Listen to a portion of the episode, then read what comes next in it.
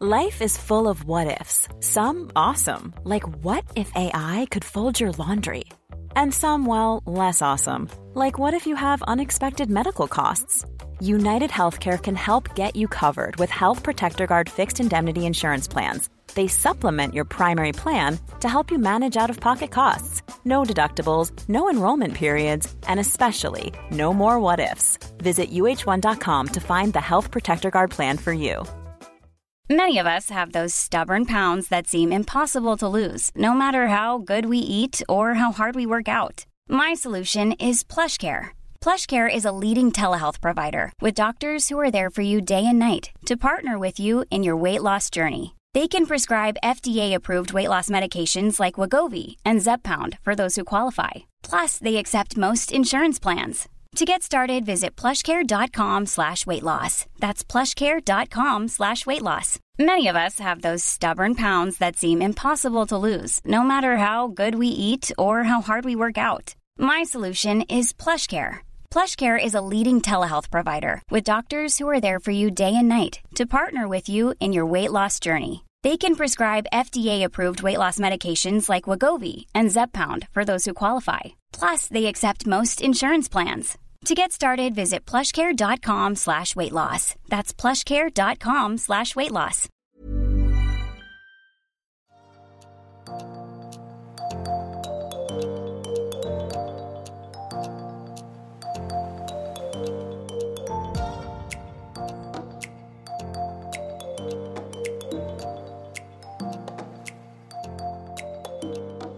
Hey, listeners! If you find value in this podcast and would like to support this project, please consider signing up on Patreon, where you can support the show on a monthly basis in exchange for some extra content and behind the scenes updates. Just check out the link in the description or go to patreon.com forward slash liveaboard sailing podcast.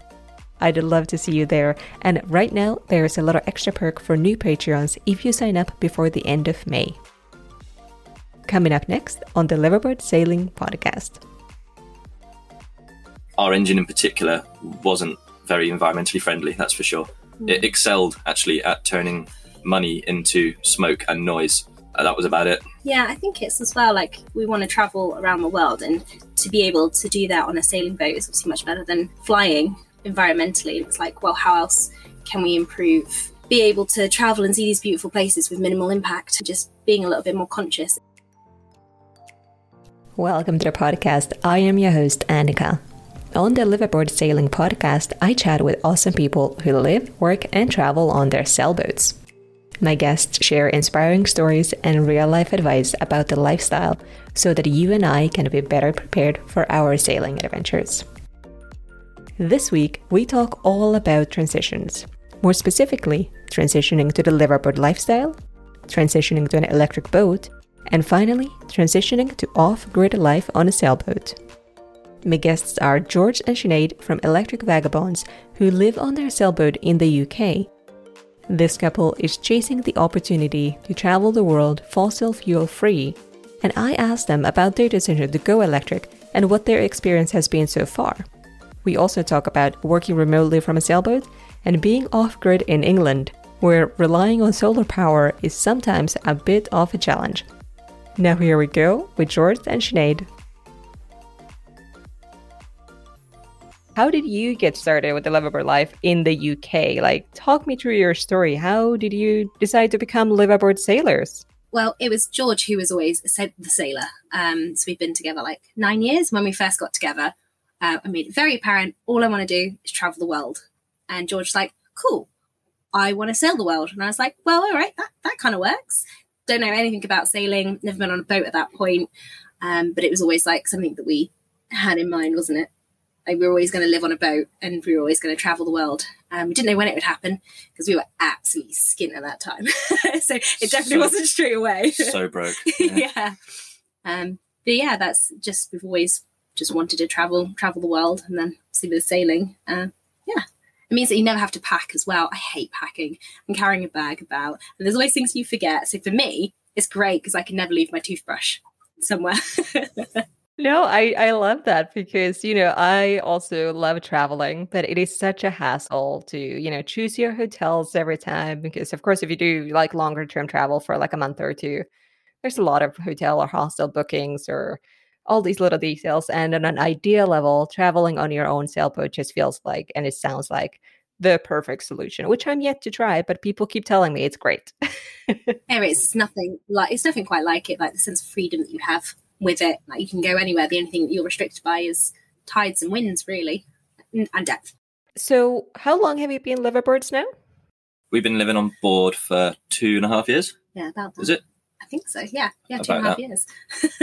we've had about three years ish, so we've lived on her for most of the time we've had her.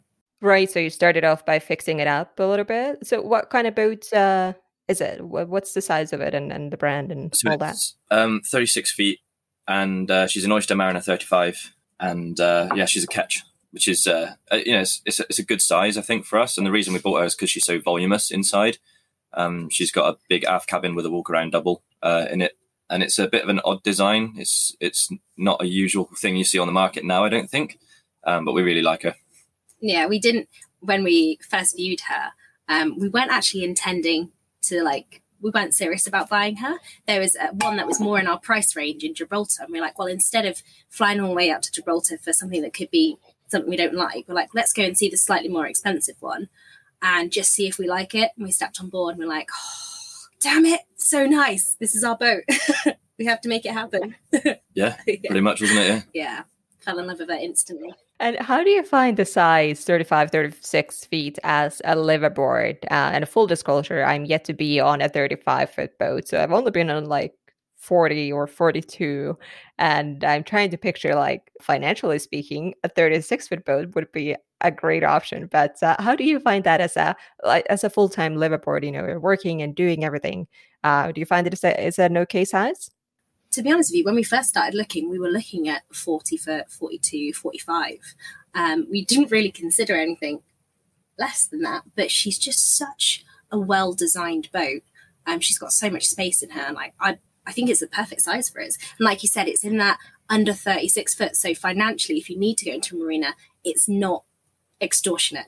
Um, it's kind of like that nice. Much easier to handle as well. Um, 100%. When we're maneuvering her um, just as a couple and things like that. I mean, we can do that. We can actually do most things on board single handed, which is handy. I don't think you'd be able to say the same for most of boats over 40 feet. And I think she's probably the only 35 foot boat I could live on, to be honest with you. I agree. Same. I mean, we, we don't. We could live on a much smaller boat. You know, we could, no, once, once you've got the space, the space. You, I think you'd miss it, you know. And I think a lot of people that live on forty-five footers would find it maybe difficult downsizing. I don't know. Although we've had a few friends who've got bigger boats than us come on board, and they're just amazed at the amount of space that we have for a thirty-five for footer. a thirty-five yeah, footer. They're like, I could live on this, and they're used to a forty-five foot. But yeah, she is. She's a beamy, big, wide girl. She's not um, a fast boat. no. Definitely not a fast boat. we get to five knots and we're like, yeah, we're smashing it. yeah, fair enough. I suppose the design does make a big difference, of course. And I don't think there are a lot of oyster boats here in where I am on the east coast uh, of North America. At least I haven't seen many of them pop up on Yacht World, but um, I know there there are more maybe popular in the UK or in Europe in general. But uh, just going back to as you were thinking of you know buying a boat and then eventually traveling the world and all that how long were you thinking and and planning for the process of buying a boat? Or like how long did it actually take you to find that boat? Oh we looked at like 30 boats before. I mean we were even even when we had absolutely no money uh, we'd just go on Boatshed and just have a little browse. We'd be like yeah. okay just to inspire us to keep working keep going towards that dream. Um, i think we seriously started thinking about it when we came back from doing our season. So we um, spent three summers in the south of France teaching uh, dinghy sailing um, on a camp, and it was it was awesome. It was definitely a really fun way to spend yeah. uh, nine months of your year. But unfortunately, there's not much money in it. So when we were thinking about we want a boat now to start like doing our own adventures, we yeah we came back to the UK to to play at real life for a little bit. yeah, we had to save money, and there was you know we could save a bit of money um, working as what sports instructors doing the season lifestyle, but it wasn't really enough. So we yeah we were planning for a long time, but we actually only only took what two years? Yeah. Would you say? Um, Eighteen months, I think. once we back once we moved back to the UK, yeah, I s- like I say proper jobs, got got decent jobs, um, which actually yeah was you know hard work, but sort of paid off. Yeah, two years we had the boat, but we looked at many many boats before this one. Lots of boats. We actually put on an offer in, in a different boat, didn't we? Yeah, Beforehand. yeah, we did. Yeah. Our idea of a date for quite a long time was booking a viewing of a boat. Going and seeing it, and then going to the pub after, Having you a know, pint and having a pint chips. chips, talking about the boat, and yeah, it was quite good fun, wasn't it? We'd line really? up two or three boats in a in a day, wouldn't we? If we were Yeah. going to a particular yard, even if we weren't seriously considering that style, it's just really good when you're looking for a boat to look around at all the different varieties, so you can pick out. Actually, I like that. I don't like that because we want to. Because it's such an investment, we wanted to buy once and buy right. and Really love the boat that we have and sort of have it as like the boat. So we were try, quite conscious on what we wanted, what we don't want. And obviously, there's always compromise when you uh, buy a boat, but this one was minimal compromises. Yeah, that sounds so good. I I completely agree on that. That is a great idea of a date. Just go look at boats and then go have a little beer and uh, have a chat about that. And I really look forward to doing that as soon as the snow melts enough that I can actually drive somewhere somewhat safely. Because of course I'm not on the ocean, so I'll have to drive somewhere. Uh, but I'm really looking forward to that. I already looked at a few boats like on the East Coast US or in the Great Lakes. Like, oh well, if these boats are still there, we could go do here, do a little weekend road trip, and do all that. So that's that's uh, good fun. But yeah, eighteen months or a couple of years, uh, that's a that's a good amount of time, and uh, to get to see a few different boats and know what you like and don't like. So that's that's good to hear. So one of the reasons I wanted to talk to you is that your boat is electric. So talk to me about that. Was it electric when you bought it? Did you you mentioned that you had it for three years, but you lived on it two and a half. So is that six month time period um, the transition to electric, or how how does that look like? uh, she was diesel when we bought her.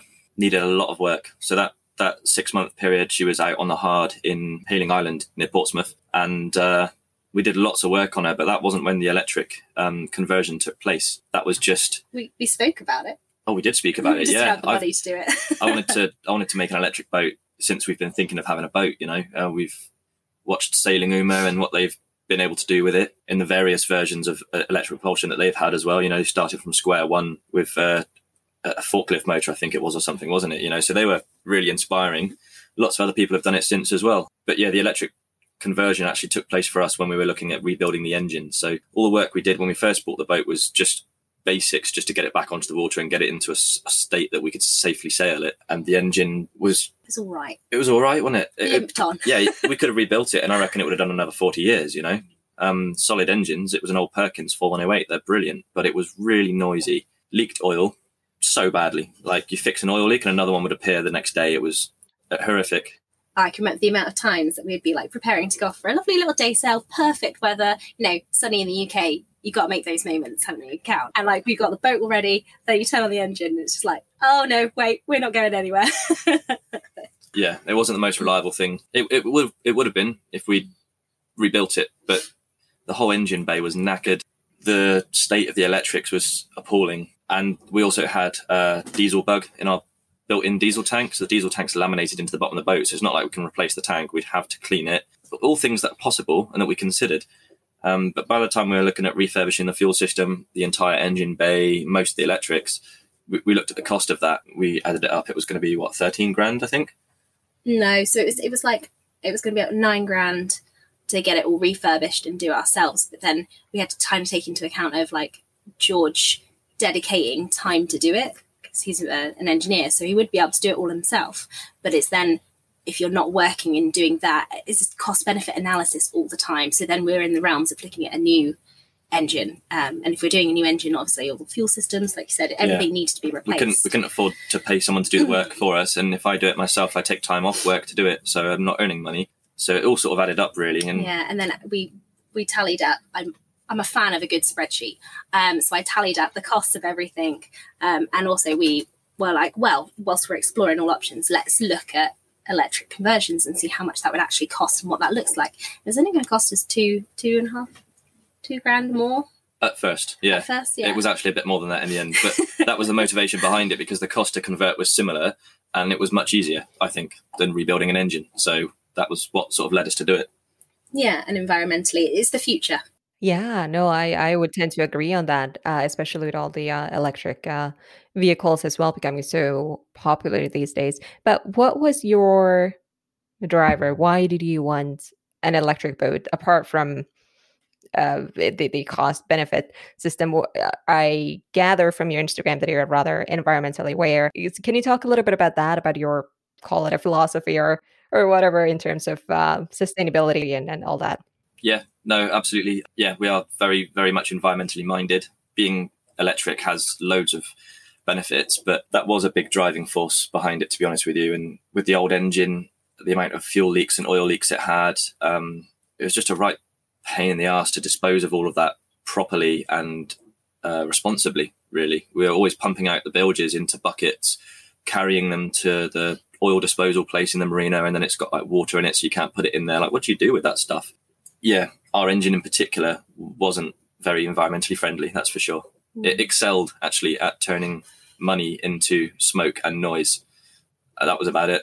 Yeah, I think it's as well like we want to travel around the world, and to be able to do that on a sailing boat is obviously much better than flying environmentally. It's like, well, how else can we improve and just be able to travel and see these beautiful places with minimal impact?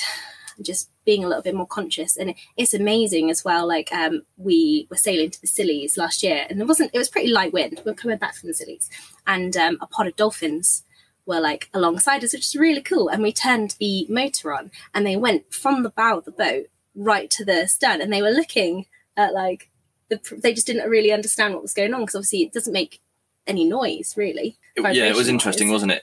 I mean, we've had you know dolphins follow us before and stuff, but the response was very much different to when we were diesel. It was really interesting to see. I don't know whether they noticed the difference or whether they were just, just used to hearing an engine or it was coincidence. But yeah, it was really interesting to watch. Mm.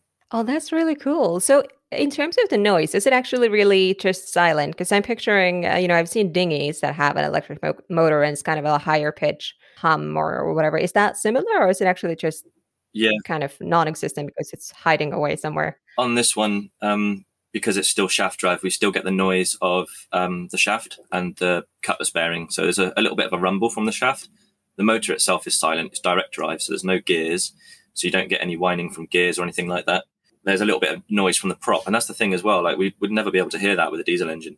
So the noise that we can hear now, well, the first time we turned the motor on, we sort of thought, is that normal? Like, do, does shafts make that noise? Is there something wrong with our cutlass bearing? I don't know because we've never heard it before because the engine's always on. So that was interesting. And and you know, if you have a different design, there's a lot of electric sail drives out there. They're a bit noisier because you have the gears in the bottom, um, so you get more gear noise. Again, you wouldn't hear that if it was a diesel engine. So they do make different sounds. It's much more pleasant when you're down below and motoring. You can just have conversation with each other. Oh yeah, there's no way like... we'd be able to talk like this now with the engine on. yeah. yeah, before. but you must have pretty good solar setup as well. So what do you have for that, and how does that work in the UK? Because I know I lived in Scotland. I know you're in England, but still, how does that work? yeah, it's uh, not the best place to be solar powered, I don't think, but it works here, I think it's probably going to work anywhere. We've got two bifacial LG panels over the cockpit. So we've got a center cockpit boat and we've made kind of like a solar bimini, I guess, which was kind of cool because we were looking at having a cockpit cover anyway, weren't we? So two birds, one stone. Um, Less canvas work. yeah, they're 415 watts each, but because they're bifacial, they can actually generate, uh, I think, up to 520 maybe I don't know. It's a bit more, isn't it? Five fifty. So yeah, in theory, there's a kilowatt of solar there, um, but we've only seen it go as high as nine hundred and something watts in the summer, and in the winter, yeah, it's not great. Like we are completely off grid from February until about November, and we can generally survive like that. But in the winter, we have to be supplemented by shore power. Uh, at the moment in the UK, I think if we we're somewhere sunnier, we'd be able to do all year, probably. We have the wind turbine as well, 400 watt, 48 volt wind turbine, which I absolutely love. I know it's mixed opinions about turbines, but it's amazing. I love it because it, when it's not sunny in the UK, pretty much it's cloudy and windy. So it, it does kind of. It does fill the gaps nicely, yeah. doesn't it? Right. Yeah, that makes sense. I'm picturing like West Coast Canada, which is also a little bit similar to the UK weather wise. Like it's, you know, it's not snowy, it's dreary. you know it rains a lot, but it's also windy. So that's an interesting piece of equipment to mention as well. But obviously, electric is still fairly new in the sailing world, and and there are people who say that the technology is you know not quite there yet, or maybe it's not it's not as reliable as a you know a modern diesel engine. So, what are your thoughts on that based on your experience so far in the UK? Yeah, I'd say it's not comparable to a diesel engine. It, it never will be. Well, that's not strictly true. It might be one day, but right now it's not comparable in in range specifically. You know, um, you're never going to get the range that you have with a diesel engine unless you have some sort of diesel generator or something on board, which lots of people do, you know, and then they have the choice um, whether to use diesel or solar. Um, maybe if they are on a stricter timeline, they can just start their, their generator and, and, you know, get home. Whereas for us, we sort of like pushing, pushing it a bit and seeing how far we can get without diesel. Um, it's not for everyone, but I'd say that was its only shortfall, really. I think that's the only way it's not as good as diesel is in range. I think in every other way it's superior to be honest with you. I think it's a change of mentality as well. Like i think um, if you're on a schedule and you've got to go you want to go from a to b and you have to be back for work or whatever potentially it's not going to be the right choice for you because if there's wind great you can sail. If there's not much wind then you just sail a little bit slower. If there's no wind you put the genoa up and do a tiny little bit of motor sailoring um, like it's just we sail as much as we can. That is our main form of propulsion, and the the electric motor is really for manoeuvring and getting us out of the tight spot. And it's just going back to those roots of, I guess, more traditional sailing, isn't it? It is. It's like a fusion of the past and the future. You know, like yeah. yeah. we only have twenty miles range at the moment. Uh, we're going to double our battery bank this year, and that will give us more. So it's how you use those miles. And uh, you know, people sailed without mechanical propulsion for thousands of years very successfully, and now we have all the benefits of modern weather forecasting, modern navigation. So it's you, you know you could get the best of best of both worlds. I think really. Yeah, exactly. That's really well said. That it's kind of a fusion between the modern and and the past, because that's that kind of is it. And at least you know, I have heard Sailing Uma say that at least you learn to be a really good sailor if you have to. Sure. You know, maneuver the boat in very light winds, or maybe you know, sail to a marina or to an anchorage or, or something. So um, there's that aspect as well. But yeah, it probably does take quite a bit of commitment uh, to really see the value. And then I'm picturing like if someone is environmentally conscious and, and really focused on sustainable lifestyle, they can, you know, forgive some of the shortcomings. But if somebody just happened to buy an electric boat without any sort of deeper meaning to it, it might become a frustration for them and yeah. the range anxiety might uh, might get to them. And they can, of course, they can always just add a generator and I would argue that that is still better than a diesel engine because at least then you have several forms of energy, several sources of energy, um, and you have the choice whether to use it or not. So you know if you if you are on a schedule, cool, start the DC generator, and it's basically a diesel electric then. Yeah, and there's no point as well in sacking off a completely good diesel engine if a boat's got a good diesel engine, doesn't need replacing. It doesn't make sense to go electric at that point because that's wasteful in itself. Mm. So it becomes a bit paradoxical at that point, I think. Yeah, that's true. That's true. But at the same time, there's, you know, every so often, because I, you know, browse the world like on a daily basis, every so often there is a boat that is like, you know, it's a great boat, but the engine just shut. Like you'll have to rebuild it or remove it. Then it's like, hmm, well, maybe. opportunity. yeah, that is the perfect opportunity. And the boat's often uh, a bit cheaper as a result of that as well. So helps mitigate the cost. Well, while we're on the topic of sort of sustainable living and all that, and you mentioned you are environmentally conscious, I'm curious, what other ways does this uh, show in your life apart from being electric on your on your sailboat? Um, is there anything else on your sailboat or on your lifestyle that you sort of focus on? Yeah, we try and minimize our impact as far as is practical generally, and I think that's a really important way of putting it. It is as far as practical. You know, um, there's just some things you can't avoid now, like buying salad in a supermarket is going to be in plastic. And until that changes, and that needs to come from from supermarkets and consumers having a demand for that. Yeah. But that's going to take time. I think the the little wins that we do is everything on board um, is all biodegradable, um, marine safe. We don't use any kind of chemical that can mitigate its way into the ocean in any way, and we're quite we're very we're very very um, conscious of that. And do you find that there are a lot of, uh, or at least sort of decent selection, sustainable, say, cleaning products or whether whatever other products you need uh, on your boat? There's more and more. Yeah, there's more and more um, appearing. What's the one we have at the moment? Ocean Saver. Oh yeah, Ocean Saver. Yeah. Yeah, so that's yeah, that's that's just one. There's loads out there, but yeah, that's you know one we have on board at the moment. And I think that yeah, that's a really easy change to make on board. Really, that other things we do, you know, try and buy plastic free where possible. There's there's limited choices we have as consumers, though. We can only really do what what we can in line with what exists out there, you know. So most of it revolves around what we put down the drain on the boat, to be honest with you, and what we eat as well. You know, yeah, big choices we can make with our food, uh, environmentally, stuff like that. But that's about it. Yeah, for sure. And I mean, that's already a lot, especially, you know, any kind of food choices. But yeah, I, I share your frustration regarding the plastics because um, I'm vegan, so I eat a lot of vegetables and, you know, all that kind of that kind of produce and so much of it is wrapped in plastic. It just drives me crazy. And then maybe if it's the organic version is not wrapped in plastic, but it's like three times the cost. so yeah, there's uh, hopefully one day we'll get get to a different state of affairs with that stuff. I think it's slowly changing. We're seeing in the UK more and more like plastic free shops popping up everywhere. Um, which is a really good sign. Uh, yeah, with like refill stations, you know, so you mm. can take like your container and you fill it with rice and you know pasta or whatever. That's there's loads of those now. Change is happening slowly. Yeah, it's getting there. when you're ready to pop the question, the last thing you want to do is second guess the ring. At BlueNile.com, you can design a one-of-a-kind ring with the ease and convenience of shopping online. Choose your diamond and setting. When you find the one, you'll get it delivered right to your door. Go to BlueNile.com and use promo code LISTEN to get $50 off your purchase of $500 or more. That's code LISTEN at BlueNile.com for $50 off your purchase.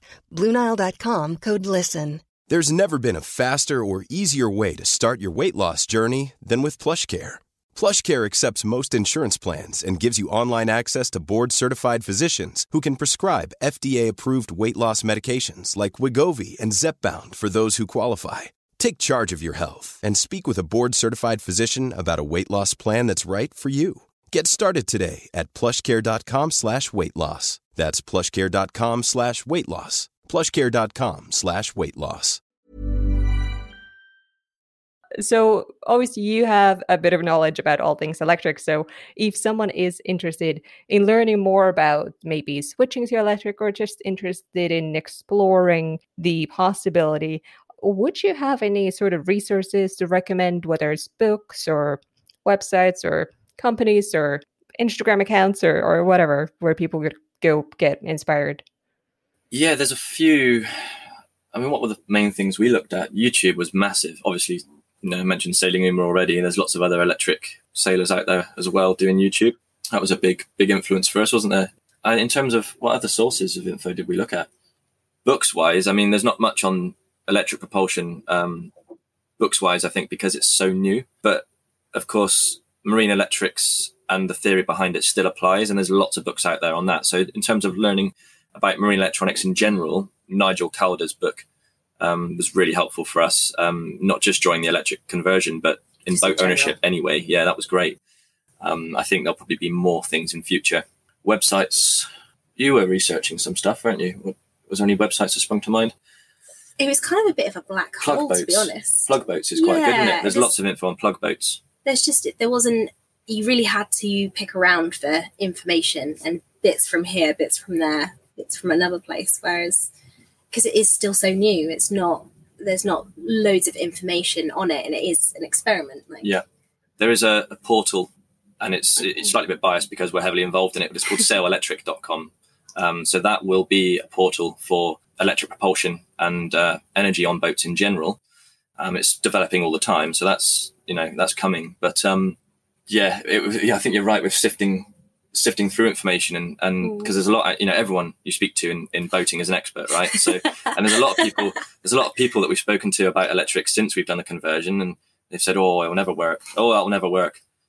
And we're like well we've proved it works mate. So you know uh, yeah we've had some interesting conversations. Oh i can imagine i think electric cars are becoming more frequent i think with prices of diesel and stuff as well we're now looking more and more at diesel's yeah. astronomical at the moment in the UK. Yeah, we're really smug. It's terrible.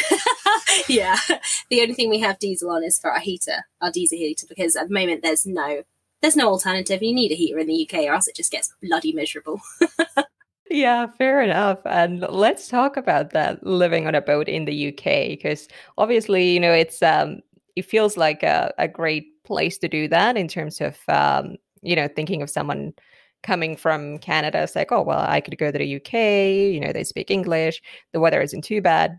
Again, coming from Canada, UK weather seems totally fine when it's not minus 20 or minus 30 in the winter.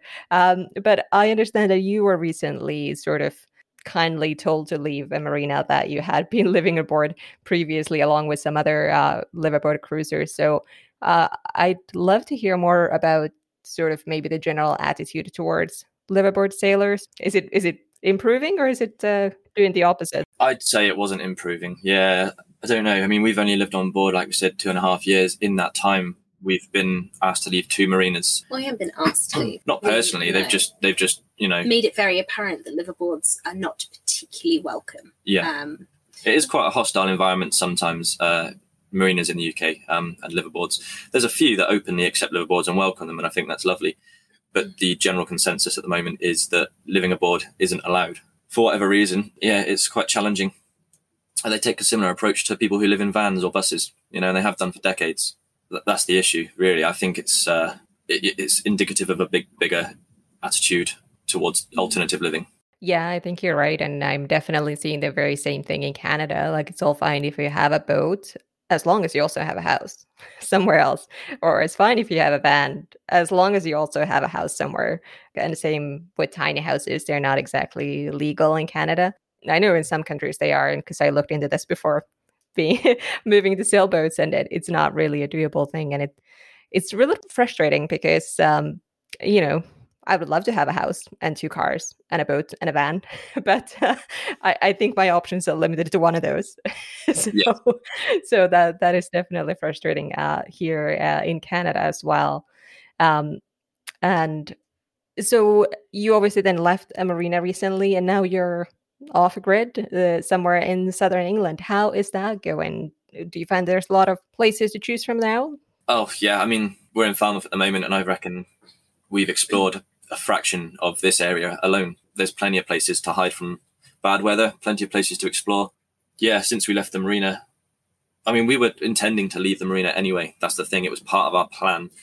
But when someone tells you, you you've got to, and it's like, well, what if I want to stay? Yeah, I don't want to now. yeah. yeah, you know, we'd like to have the choice. We didn't have the choice, but it was in line with our plans anyway, so it was quite lucky for us. But there was lots of other people in the marina who don't have the choice. You know, they they choose to live in a marina and their boats aren't ready for off grid, maybe. Um, so yeah, they've, they've found it really challenging. And what, what they've done, instead of it being like you can't stay in, they're allowing liveaboards to stay there, but they won't give them the annual rate. So you have to pay visitor, which is about double the price per month.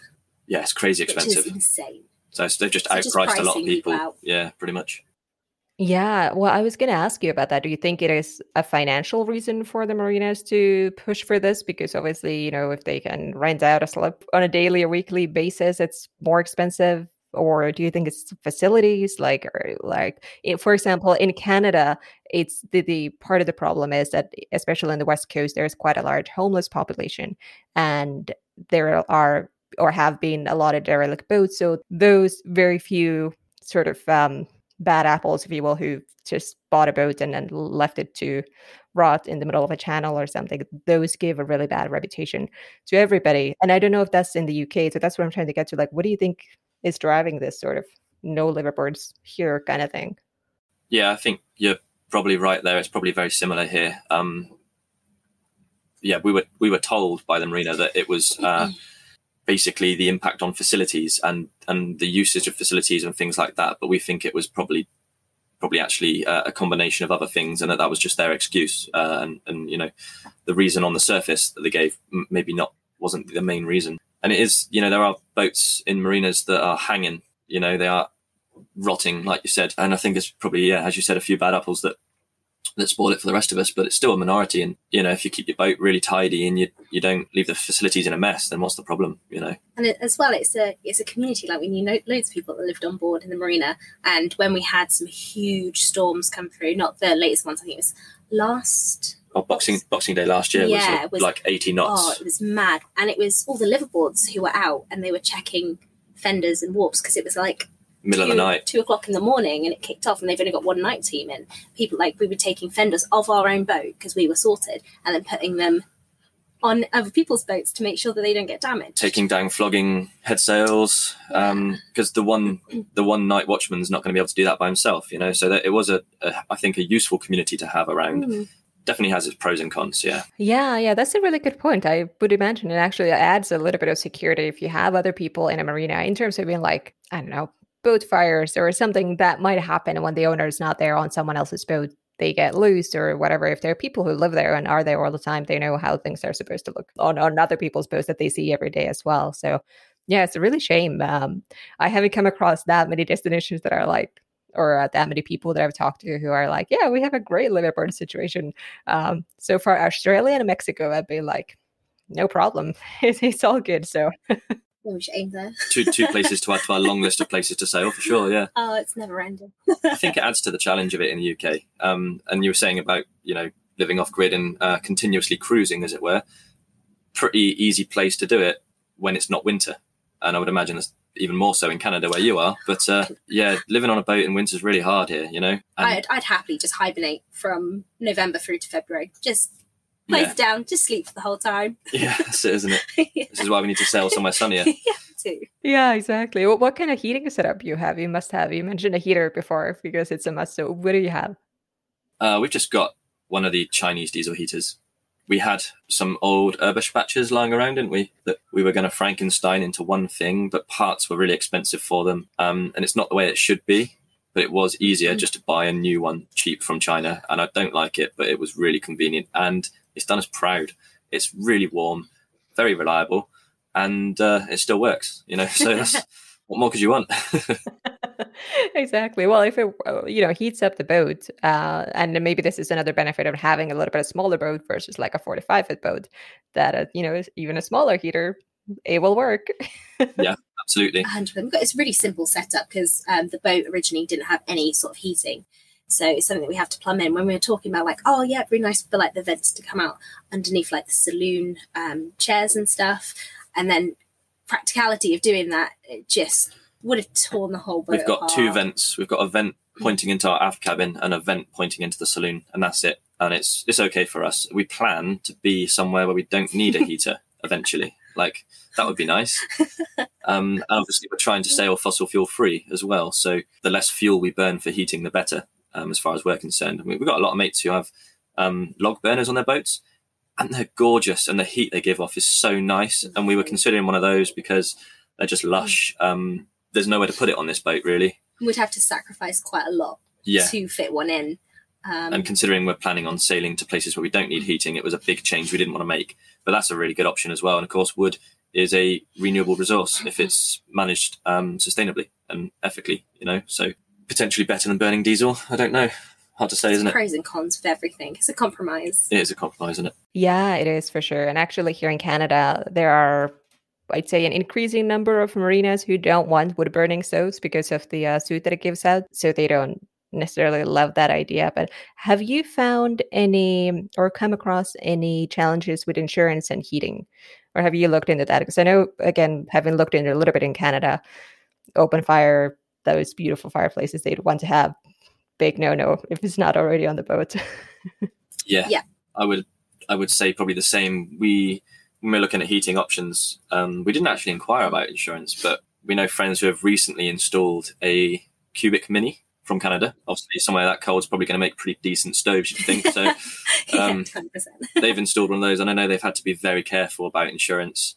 And yeah, Ray and Dave, our friends, are you know spot on with how they do a lot of stuff, aren't they? They research really it very, very well, and then they do it once they do it properly, and they've done a great job of the stove install. But I, I do know they looked into it very carefully, insurance wise. So. I don't know what the outcome was, but yeah, I know that they followed a set procedure, so I presume they Yeah. got covered. it's like anything else. It's like lithium batteries, minefield of insurance. so people think they're a drop-in replacement, they're not. you know, and you have to look at that very carefully. There's not many companies that will insure lithium, so got to do your research on. I had no idea about that. What's the problem with lithium? Are they some are they viewed as some sort of a hazard or Yeah, um, I mean, essentially, people are quite, I think, paranoid about lithium because its uh, potential to get very hot very quickly um, if anything goes wrong.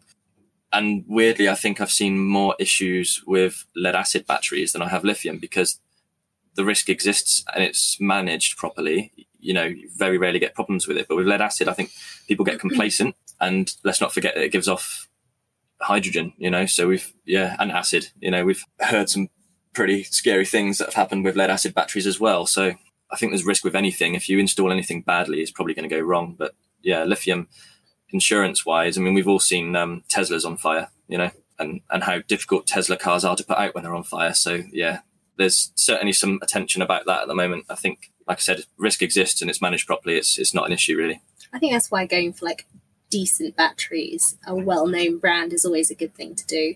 Oh, especially for then- propulsion, right? Yeah, because with propulsion, you need it to be reliable. You need it to have been tested rigorously. So it is. We swear it's an investment to get really good batteries because there are some cheap ones out there.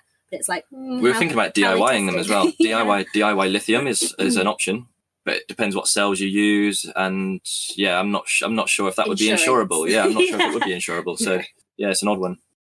Yeah, there's definitely a lot to consider, and probably something, you know, if you're not electronically minded, you know, maybe consider getting some help when you're installing everything just to make sure that it is all done properly.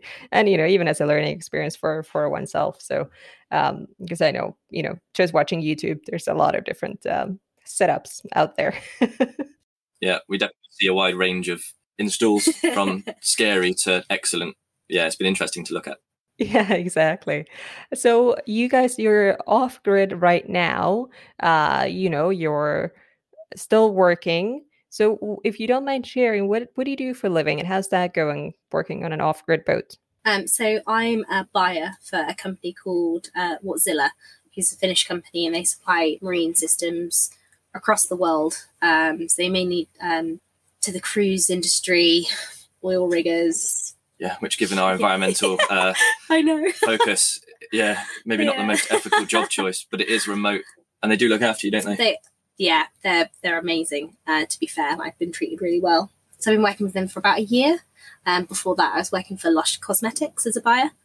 Um, so everything that I do is just internet based on a laptop, as long as I've got signal um, and I can call suppliers as and when I need to. It works really well for us. Yeah, and like I said, I normally do pretty early hours as well. So if I start at six, I finish at three, which then in the summer in the UK means you get a good chunk of sunlight hours after. So that works really well. Whereas, and you're quite flexible with your working hours. So if we do need to move or something, quite often George is there sailing and I'll just carry on working. Be like, shout if you need me. or if you hear like the boom go across, I'll be like, oh, do you need a hand? I just have to shout down when we're tacking yeah. so that she can switch sides with her laptop, and that works okay.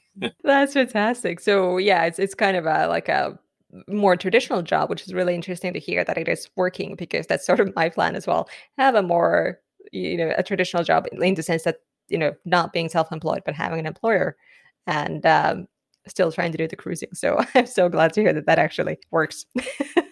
Yeah, and I, I think it's just important that if anyone was um, to to sort of approach uh, your employer about being a bit more remote, just get them on board of it. Like my boss, she loves our lifestyle and she's really intrigued by it, but it means that I have that degree of flexibility that I can be like, I just need to have two hours. We can move the boat or do something. And she's like, cool, just make up your hours um, as and when you need. So it's just having that communication. I'm quite lucky. I think coronavirus as well has, in some ways, people have benef- benefited from it because you've had to work from home. And if you've already proved the concept that you can work from home, then that's your case, isn't it, really? Yeah, no, absolutely. I think it's opened a lot of people's eyes uh, into a lot of different jobs that used to be traditionally more office based. Uh, so I think that is definitely a bit of a silver silver lining in in all of that. But have you found anything that is challenging in terms of working from a boat for somewhat set hours? You said you know flexibility is some somewhat required, but uh, have you run into any issues with like internet connection or anything like that? Yes. Um, so what we tend to do if we go to like a new area, we'll explore it at the weekend where we don't have to be as focused on having signal. And then if we like a place and we have signal, we're like, okay, note to self, put this in the book of like, this is a good spot. And there's others, places like we're in the Scillies last year, and it had the most beautiful beach, and it had absolutely no signal. So it's like weekend spot. That's cool. That's fine. We've discovered that, That's which is quite nice in a way. that's our digital detox anchorage. Now, if, yeah. we, if we anchor there, no one can reach us, and that's quite nice. But it has to be on a weekend. Yeah. So before we sail to a new place, we look at the the map from the uh, the uh, mobile phone company like provider, the um, the coverage map. We look at that to see where there's good, likely to be good signal. And as Sin said, yeah, we, we sc- scope it out on the weekend, and if it is good signal, then we know we can work there. I think as well, like, so on my um, mobile contract, I've got all you can eat data, and that's with one company. George has got the same on a different company. And then we've got like a little MiFi dongle box, which again is on another company. And we've gone for like the three biggest providers in the UK. So chances are, wherever we are, one of those three will have signal. It's very rare that we don't have signal in places.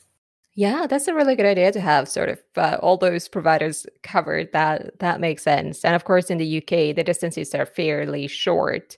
You know, if you do need to go somewhere, you know, you know, just keep going along the coast. It's it's not that remote. You know, it's not like have to go to a different island that will take you a day and a half to get to or anything like that. So uh, that's really cool, and I like that idea of having a little weekend getaway spot where there is no internet and no connectivity, just to be able to relax and actually enjoy the uh, the cruising life, right? Yeah, I think one of the I think one of the most frustrating things about living and working remotely is when it's really lovely sunshine. I don't want to be sat in front of a computer. I'm just there in a lovely location, like looking out, like, is it finished work yet? Can I go out and play? yeah, that was always the issue when we worked in offices, though. Yeah, yeah, it's very tempting to go for a swim sometimes, you know? Yeah, easy to get distracted, isn't it? Yeah, fair enough. And I imagine that would only get worse if you, you know, eventually move on to, say, the Mediterranean or somewhere to a different country where it's all new and exciting. It's like, well, let me just sit down for eight hours and do some work. yeah. we have to be we have to be very disciplined. Very. That's true. That's a good uh, quality to have, and uh, probably something that is required uh, when you are doing what you're doing. And obviously, so you have, you know, a couple of years, getting all the three years of experience of owning a boat and, and living on a board. So I'm wondering whether you would have any tips for anyone who is, you know, not quite there yet. So about to become a liveaboard sailor or about to start boat shopping or anything. Any tips on transitioning into the lifestyle? Don't buy unnecessary things. Like uh, it's easy when you have a house and a flat to have space and fill it. That's the one thing we were really conscious of. Like, cause we did seasons and we had very little stuff, to be fair, just like a bag of things. And we were like, right, when we move back, let's just get the essentials and don't buy any extra things because that's just things you're just going to have to get rid of. And um, we still had to scale down, mainly on the toys, like all the windsurf gear and stuff. Yeah. like, we had to scale that down because it's just, we couldn't have it all. yeah, you can't keep all the windsurf kit we had on a boat, which is silly. But we needed something to keep us going while we were saving. You know, we, we needed something to entertain us and keep us focused. And windsurfing was our our thing, wasn't it? Really, mm. we still have some kit on board, but we can't have the six boards we used to have. Definitely not. Yeah, minimalism is is a big tip, I reckon.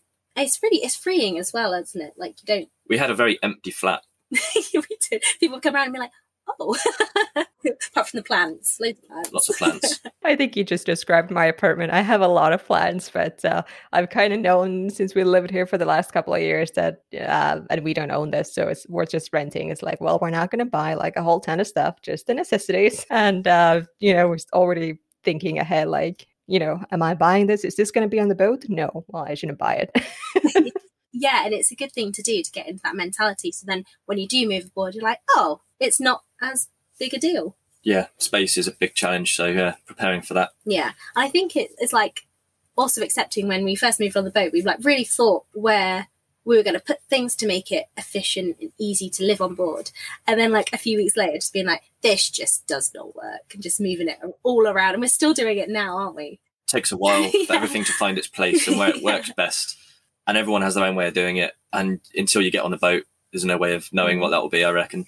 Yeah, fair enough. Those are really good points. Uh, so start leading towards minimalism even while you're still in the house. So that's great. And um, well, thank you for sharing all this experience and uh, stories with me. And I am wondering, where would you direct people to go follow you guys online? Instagram probably the best place, eh? Yeah. We haven't we haven't strayed into YouTube territory yet, so our Instagram is is our most active thing, isn't it? Um, yeah. We are Electric Vagabonds on Instagram. And there you have it. Go check these guys out on Instagram for some more electric sailing adventures. Next week, we are going to have a chat about accidents and injuries and how to prepare for medical emergencies at sea. Make sure to subscribe so you don't miss the episode. As always, Thank you for listening. If you want to come say hi online, you can find me as Liveaboard Sailing Podcast on Instagram and Facebook. I'll see you there. Bye for now.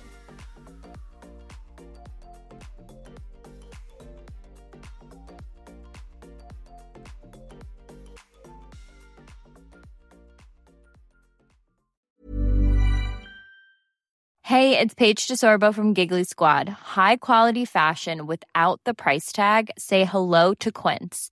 I'm snagging high-end essentials like cozy cashmere sweaters, sleek leather jackets, fine jewelry, and so much more. With Quince being 50 to 80% less than similar brands.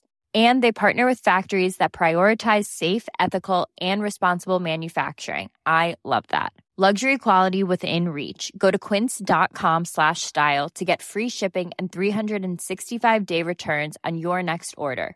Quince.com slash style.